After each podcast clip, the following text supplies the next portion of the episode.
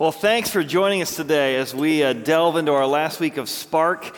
And what does it look like to become a believer in anything?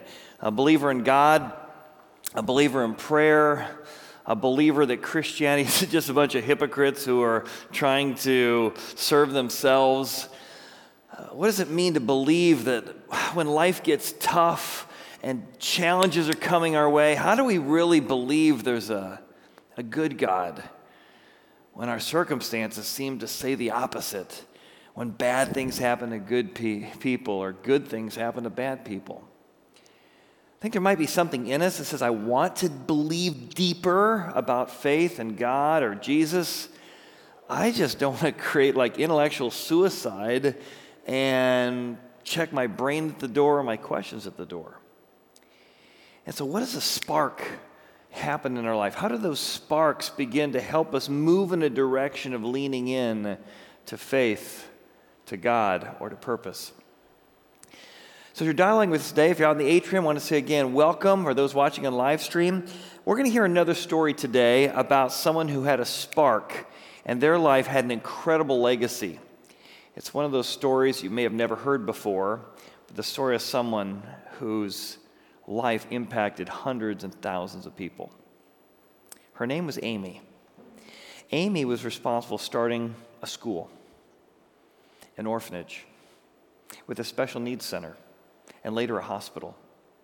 And it's here in this village that she created that she offered a family to those who never had a family before.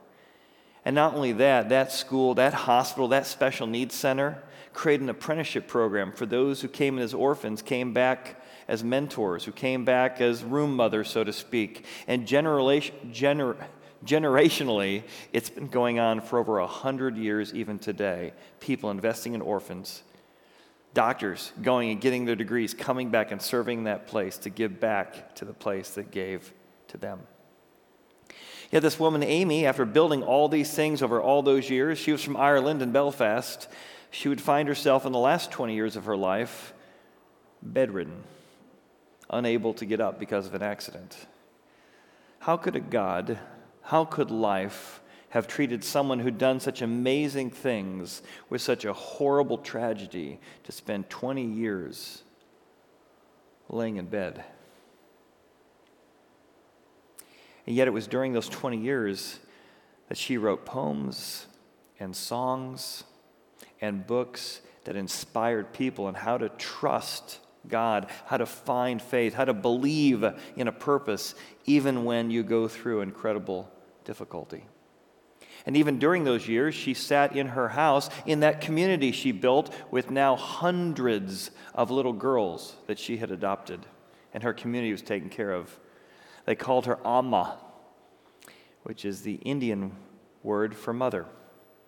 Amy Carmichael is known as the mother of India because of the spark that happened to her early in her life that led her to have the courage to see needs of those around her and dive into it.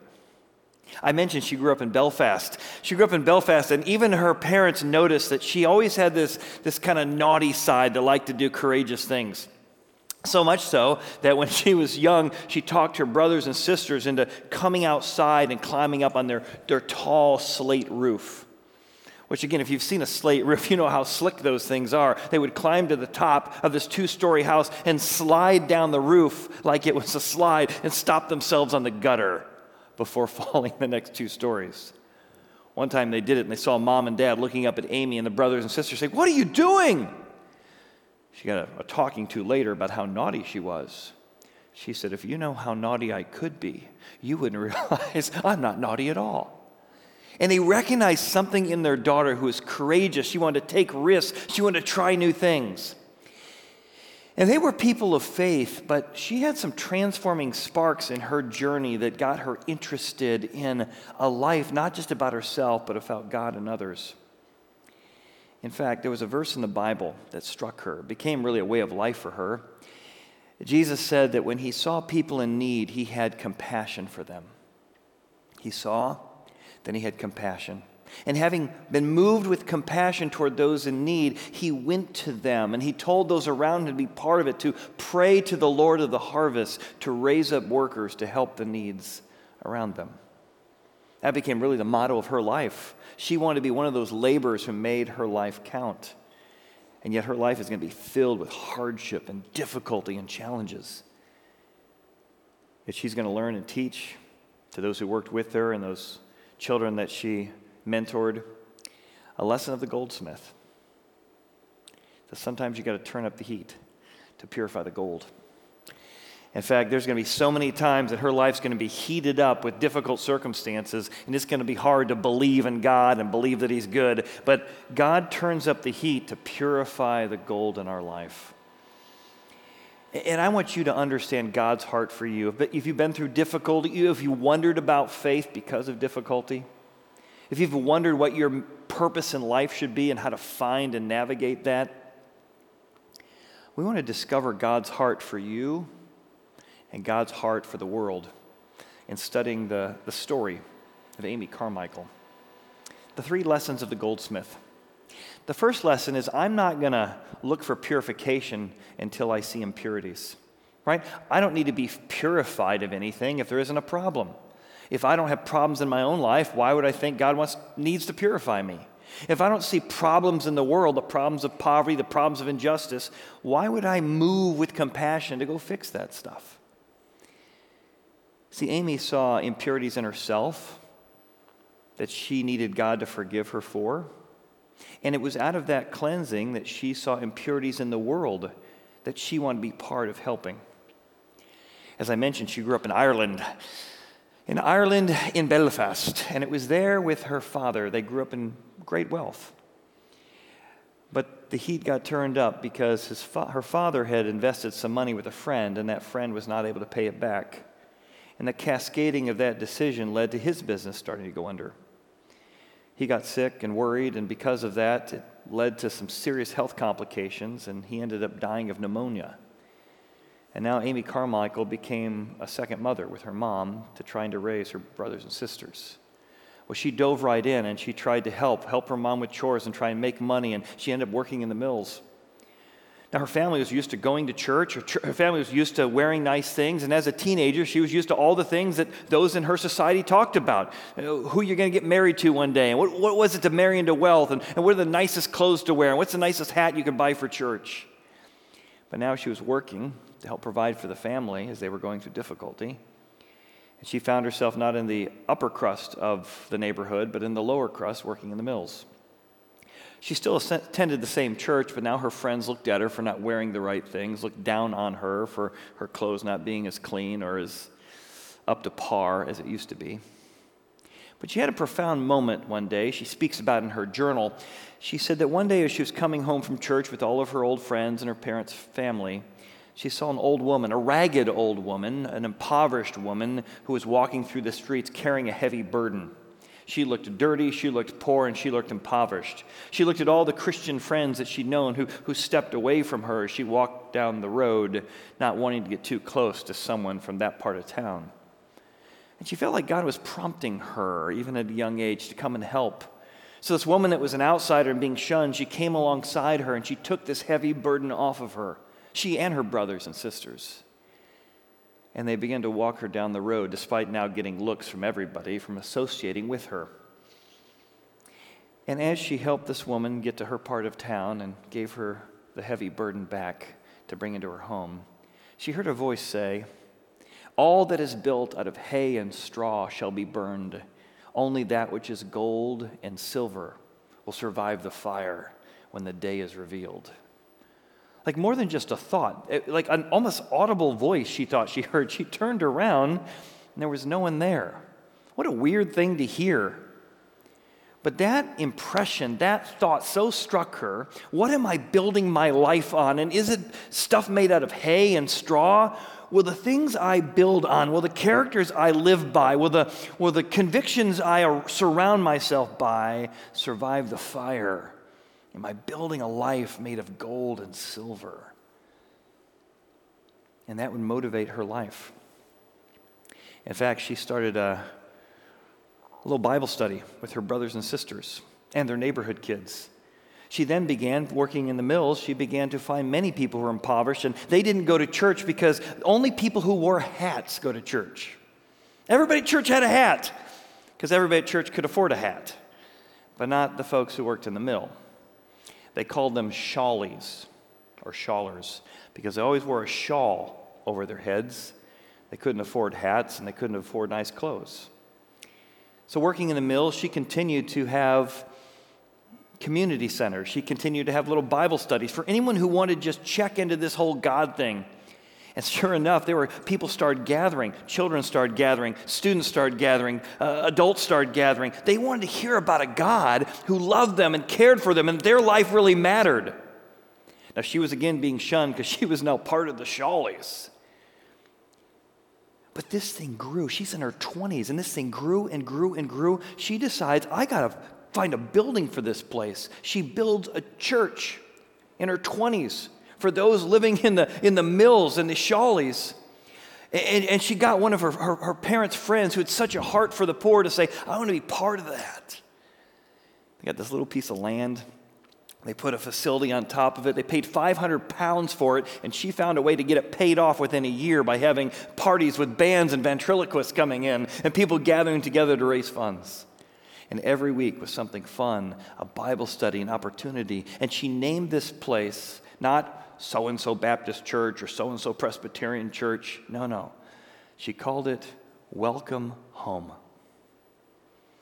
This was a place that you would always feel at home and you'd have a family. This idea was that she felt at an early age that God was sparking in her a desire to help and serve those who were outcasts, who had been pushed away by other people. You see, she discovered that God had forgiven her of her impurities, of everything she did wrong. And God was asking her, and she felt this from the Bible, a phrase that says, Who will I send? Send me. She saw the impurities in the world and impurities in herself, and she felt called to go and be part of God's purifying journey. In Isaiah, a book in the Old Testament, there's a vision that Isaiah has of standing before the throne room of God, seeing all of God's purity, all of God's kindness, all of God's love. And Isaiah is so struck in light of just how bright and pure and, and, and, holy God is. Whole, holy, like the whole of peace, the whole best kind of love that he steps back and he says, Woe is me. I am undone. I am a man of unclean lips. I, I could never be worthy of God's presence. And God sends an angel to him in this dream with a coal, a hot coal. But the coal doesn't burn him, they touch it to his lips, and it says, You are now clean and cleansed. For this coal has touched your lips. Your sin has been purged and your iniquity has been taken away. It goes on, Isaiah, to say, and there's a whole world that needs to know this message. Who shall I send? And Isaiah says, Here am I. Send me.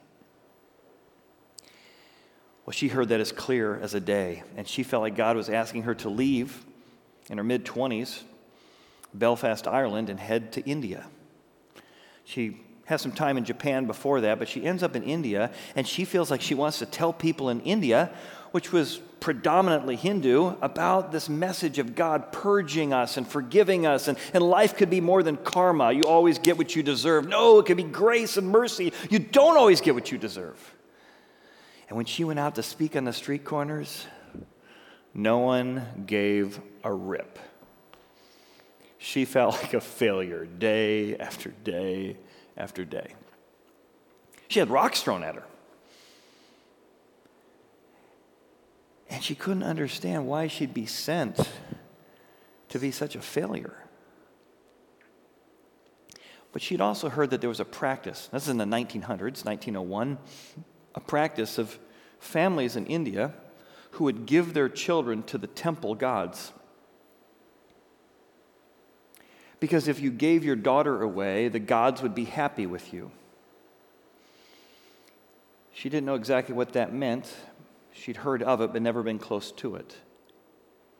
Unbeknownst to her, there's a little girl named Prina whose mother had given her away to the temple.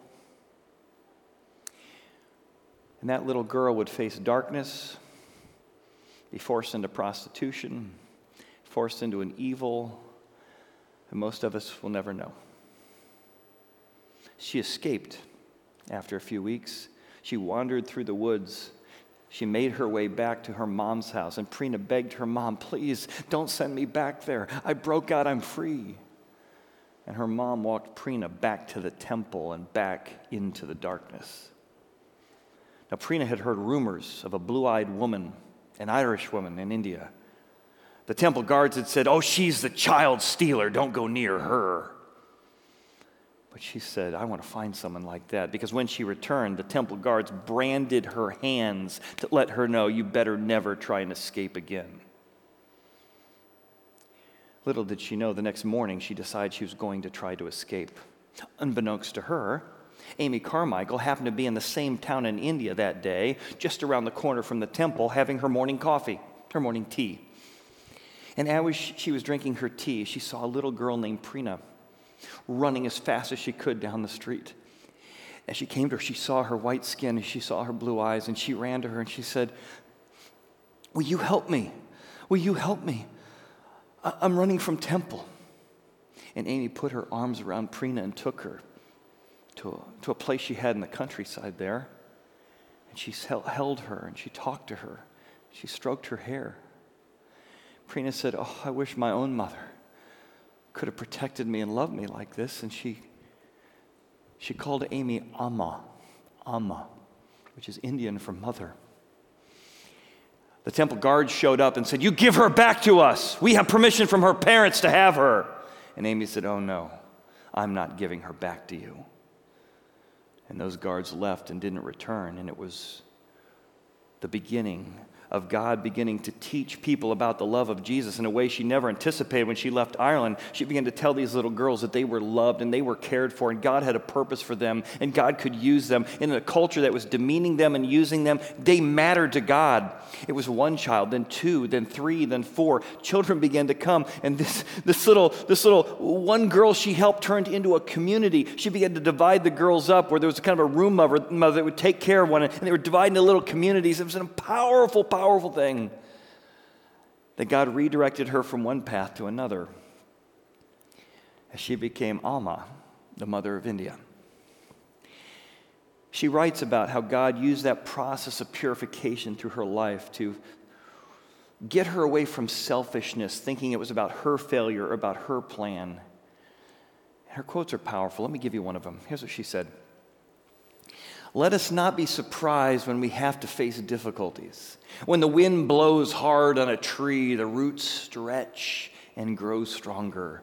Let it be so with us.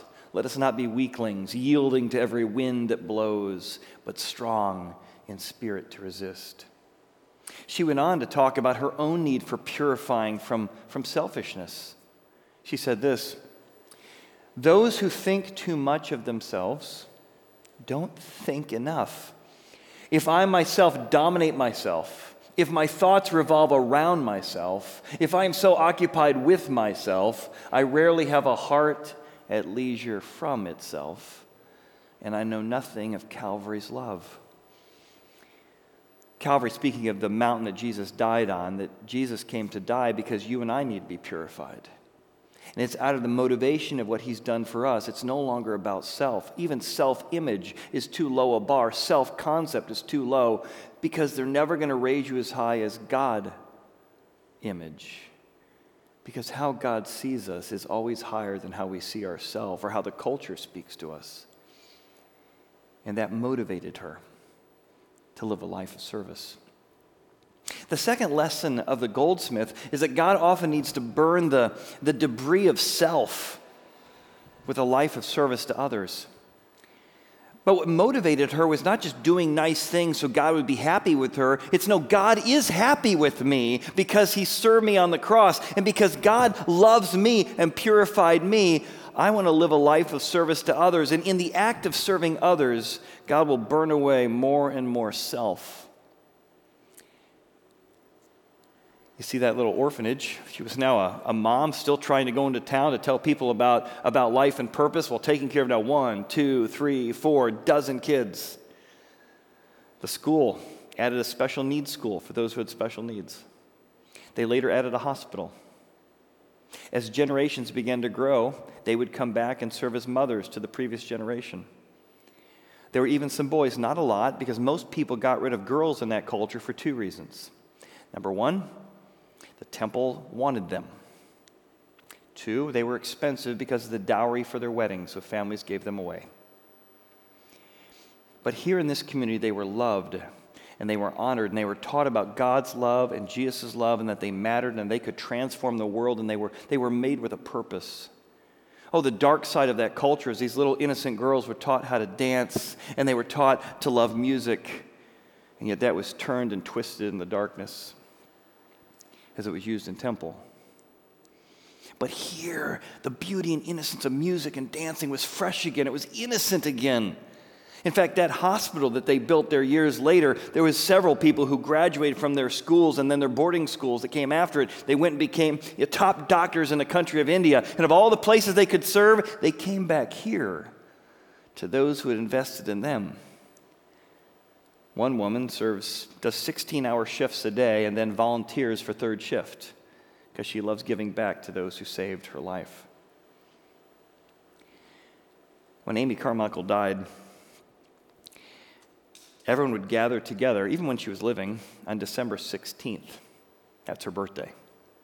See, one of the things she did besides caring for the girls and loving for the girls is she taught them songs for everything. She loved writing little songs. So as they made rice together, they had the song about making rice and the song about baking rice. They had a song about every tree they planted in the garden. There was a, a, song about that tree and this tree, and a song about this insect and this bug. And so every year to this day, on December 16th, they come together and they sing the songs of Amy Carmichael, the songs of putting joy and song and innocence back into your life. Now, thousands and thousands of multi generational. One woman in her 80s has been building toys now for 20 years to give out to all the children who serve in the community. She loved taking the kids on field trips. In fact, she took the, the little girls one time and they went and saw a goldsmith. They had never seen gold being purified, but gold's a big deal in India.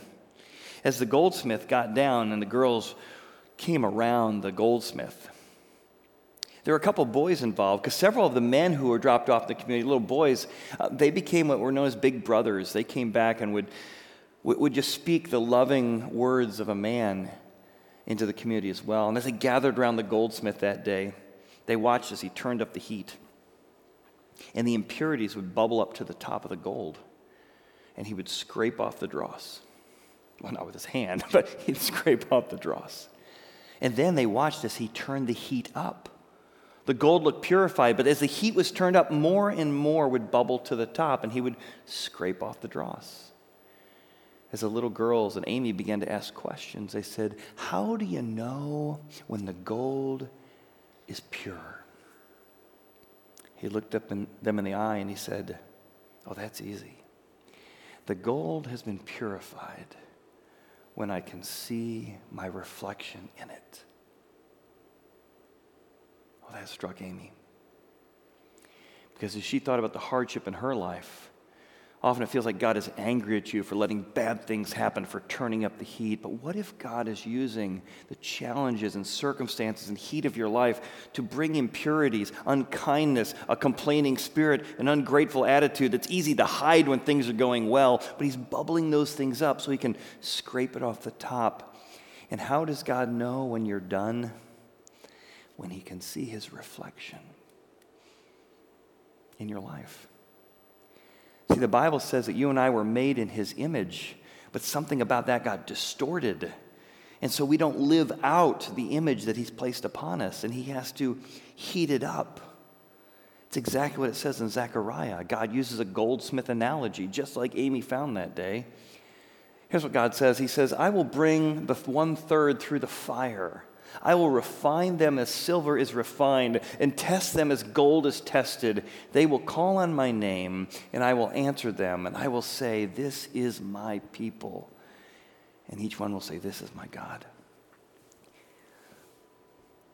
God says, The reason I've got the heat up is not because I'm mad at you. It's not because I don't love you. It's because I do love you and there's some impurities in you that you don't see, and I'm, I'm turning up the heat so I can purify you and test you. And have you become the best version of yourself? My reflection that's built into you and designed in you reflects back now through you.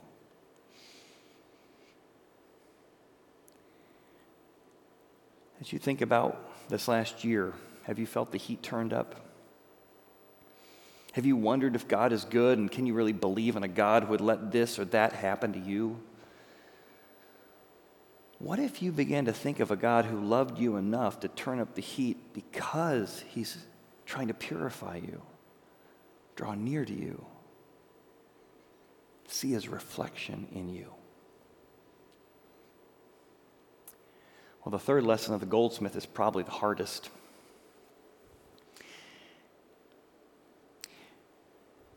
Amy loved being active, but often resting coals can be more useful than a blazing fire. There's something awesome about making a big bonfire, having people gather around, but you don't make s'mores unless you're one of those people who eat the marshmallows been burned. Are you one of those people? Probably those atrium people do that. No, no, you do not want the burned marshmallow for s'mores. That's not how you make s'mores, right? The blazing fire is great, but you want to make s'mores, you wait for the fire to go down. And it's coals, hot coals and it's those glowing coals, not as impressive as a blazing fire, that can often be more useful in making s'mores and telling stories around the campfire. Amy wasn't someone who liked to rest. Yet, 20 years prior to her death, she found herself going village to village, and she didn't see a giant hole. She fell into it and broke her back. She prayed for healing from the gods she'd served so well. She asked for help. And she felt as clear as she's ever heard God saying, It's time for a new season. And that would be a long season. And many of you know what that season is like because you've had a health crisis and you can't do things you used to do. Or you're caring for someone who's wrestling with that. My grandfather was a Marine, he loved doing everything for everybody. And I took care of my grandfather between my freshman and sophomore year of college. I helped him, I fed him, I wiped him. And Grandpa hated every minute of it. He hated being a burden to others. He didn't know how to embrace this season. It felt so meaningless and so useless. But Amy decided if this is what God had for her, how could she make a difference? And so, sure enough, she laid on a bed in that community. She, she still picked out the flowers and the trees in the garden. She had kids come in and she would tell stories to them. She would tell the stories of the mountain, as she said. She said, We're all on a mountain. We're climbing to the top, and I'm on the top, and I've been there. You're going to fall, but get back up. I'm on the top of a mountain saying, You can do it. I'm here for you. She wrote hymns that got put into hymnals. She wrote poems and stories that became books that went all over the world. She had as much impact, but different impact, laying in bed than she did all those years working out in the garden and the hospital and the special needs center.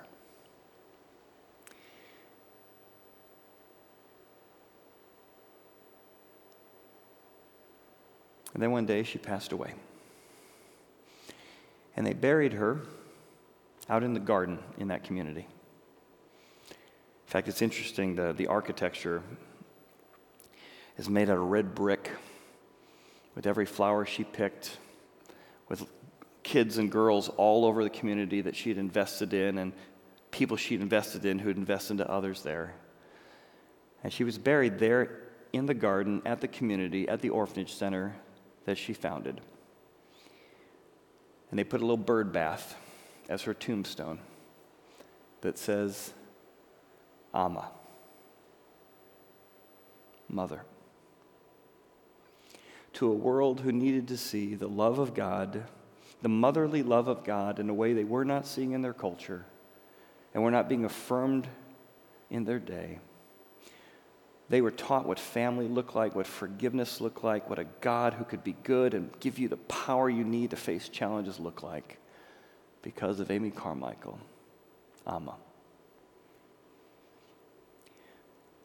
See, resting coals can be more powerful than a blazing fire. And one of the verses she read and became a favorite later in her life was in 1 Corinthians chapter 3. Maybe you'll recognize the words. which say, If anyone builds on this foundation with gold, silver, and precious stones, wood, hay, straw, each one's work will become clear, for the day will declare it, because it will be revealed by fire, and the fire will test each one's work of what sort it is. If anyone's work which he has built on it endures, he will receive a reward. If anyone's work is burned, he will suffer loss, for he himself will be saved, but through fire. It speaks of the main message of the Bible. You don't get to heaven by doing good works. You get to heaven because God, Jesus, endured the fire for us on the cross. But knowing that God died for you, that God loved you, that God served you in such a way, God asks you to use your life as a stewardship of time, energy, and money. And how you live your life, you may get to heaven, but you will be tested. Everything you've ever done will be tested by fire. Anything done for self will be burned away. But those things done to serve others, to serve God, will stand the test. And what gold and silver remains of the fire that burns up all that was selfish in that day, God will reward you for it. So if you've been taking care of someone, and it's wearing you out, God's going to reward you in ways you can't imagine. If you swallowed your pride when you knew you wanted to strike back in an argument with your spouse or with your dad or with your daughter, God's going to reward you for that humility and that kindness, choosing to forgive when you want to be bitter. You see, that voice she heard on the street that many years ago in Belfast was an exact quote from the Bible. It became the motivation for her life. Living a life of building things that really matter in the scheme of eternity. So, how about you? Is God turning up the heat? Where might God be turning up the heat in your life to purify you into gold? You're probably a, a pretty good person. But might there be ways in which God's challenging you to serve others in ways you're currently not? Is God calling you to be generous with your patience, generous with your time, generous with your money in ways that you never have? Is God asking you to go in a new direction where you thought, God, I wanted to go here, but this last year redirected you here, but God might have an even better plan for you? might you be able to trust that God's purifying you through a new season, a season you didn't want and don't like, but He could use? Might God motivate you to have compassion, to, to uninsulate yourself from the world around you and see the needs around you that, that you've blocked out? To become curious about faith in God. I know what God's calling you to do, but as a church, we want to help. We do Sunday services to help with that. We have Bible studies for men, for women, for couples. We want to help you be curious about what God might be doing in your life. Is there really a God who can be good if my life just seems so hot and difficult right now? And there's a God with incredible timing. That same timing that had Amy Carmichael there drinking her tea on the same day that Preena ran out.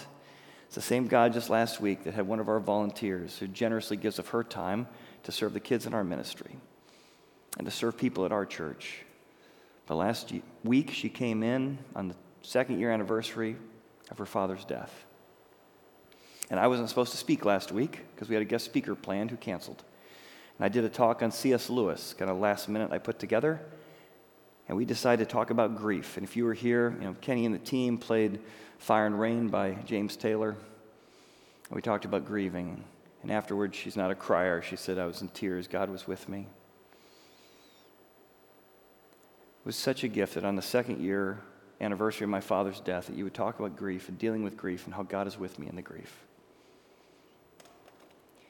Know, the reason we serve, the reason we give financially to Horizon, serve your kids, uh, greet you at the door is because God has been so good to us. We want to create environments that you can discover God who will be good to you.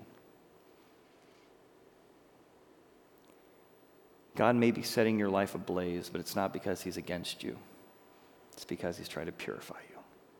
Let's pray together. Father, thank you for this incredible story of a woman who did these amazing things for you. simply by saying, Here am I, send me. In Jesus' name, amen.